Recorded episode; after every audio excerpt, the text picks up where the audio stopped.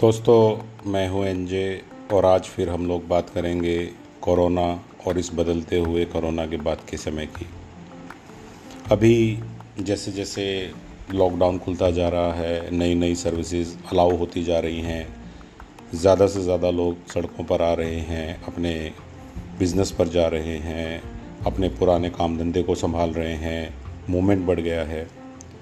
मैं तो एक ही बात कहूँगा कि जैसे जैसे मूवमेंट बढ़ने लगता है कुछ दिन हम अपने घरों में रह रहे थे तो बाहर निकलते समय बहुत कॉन्शियस थे। बाहर निकलने से पहले बहुत कुछ सोच रहे थे। सोचते थे कि बाहर जाना है कि नहीं जाना है। जाना भी है तो मास्क नहीं भूलते थे।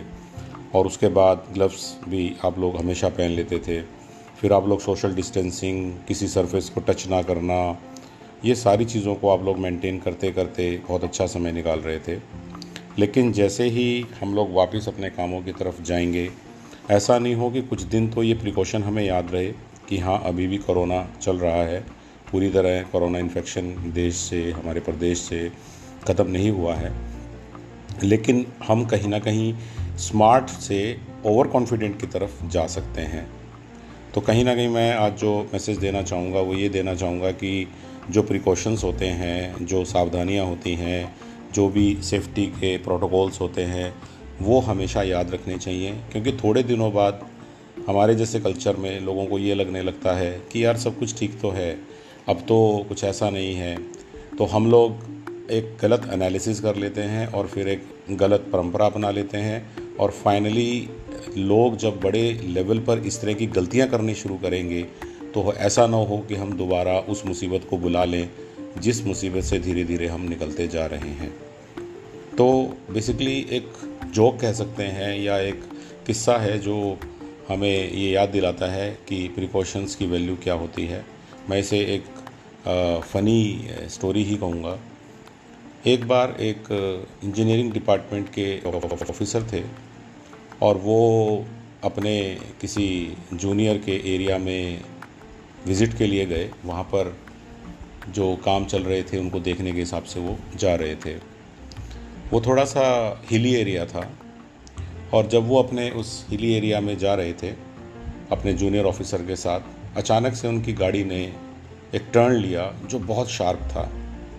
और जैसे ही वो शार्प टर्न उस गाड़ी ने लिया तो जो बड़े साहब थे, उनकी सांस में सांस आई।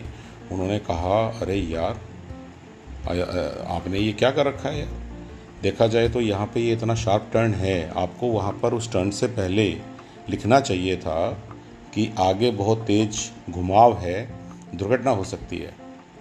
अब दोस्तों, यहाँ पर आप उस जूनियर ऑफिसर का जवाब ज़रा गौर फरमाइएगा।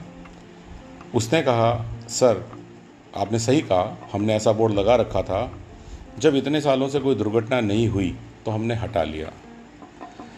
एक बार आपको समझने के लिए थोड़ा दम लगाना पड़ा, फिर अचानक से आप मुस्कुराने लगे कि अरे यार कहीं ना कहीं हम भी ऐसा ना कर दें कि घुमावदार रास्ते से पहले वाले मोड़ को ना हटा बैठें और फिर घुमावदार रास्ता हमें कोई दुर्घटना का शिकार ना बना दे।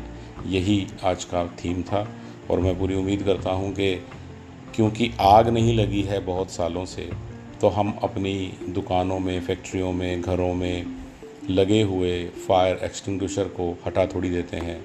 वो लगे रहते हैं सालों साल। क्योंकि उनके रहने से हमारे दिमाग में कॉन्फिडेंस बना रहता है, ये हमारी स्मार्टनेस को दिखाता है। लेकिन ये सोचना कि बहुत सालों से आग तो लगी नहीं है, आग कैसे लगेगी, हम इस वजह से उन चीज़ों को हटा नहीं देते हैं।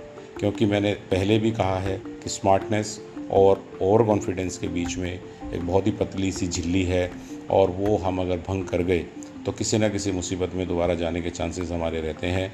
तो मैं पूरी उम्मीद करता हूँ कि मास्क सोशल डिस्टेंसिंग और फालतू की जगहों पे घूमने से बचना और सोशल डिस्टेंसिंग के साथ साथ जो दूसरे सर्विसेज़ सरफेसेस हैं, जिनको छूना आवश्यक नहीं है, उनको छूने से बचना, जहाँ कहीं भी बैठने की नौबत आए, छूने की नौबत आए, उसको पहले सैनिटाइज़ करना, ये सारी बातें आप ज़रूर ध्यान रखेंगे, ताकि हम लोग स्मार्ट भी रहें कॉन्फिडेंट भी रहें। थैंक यू वेरी मच जय हिंद।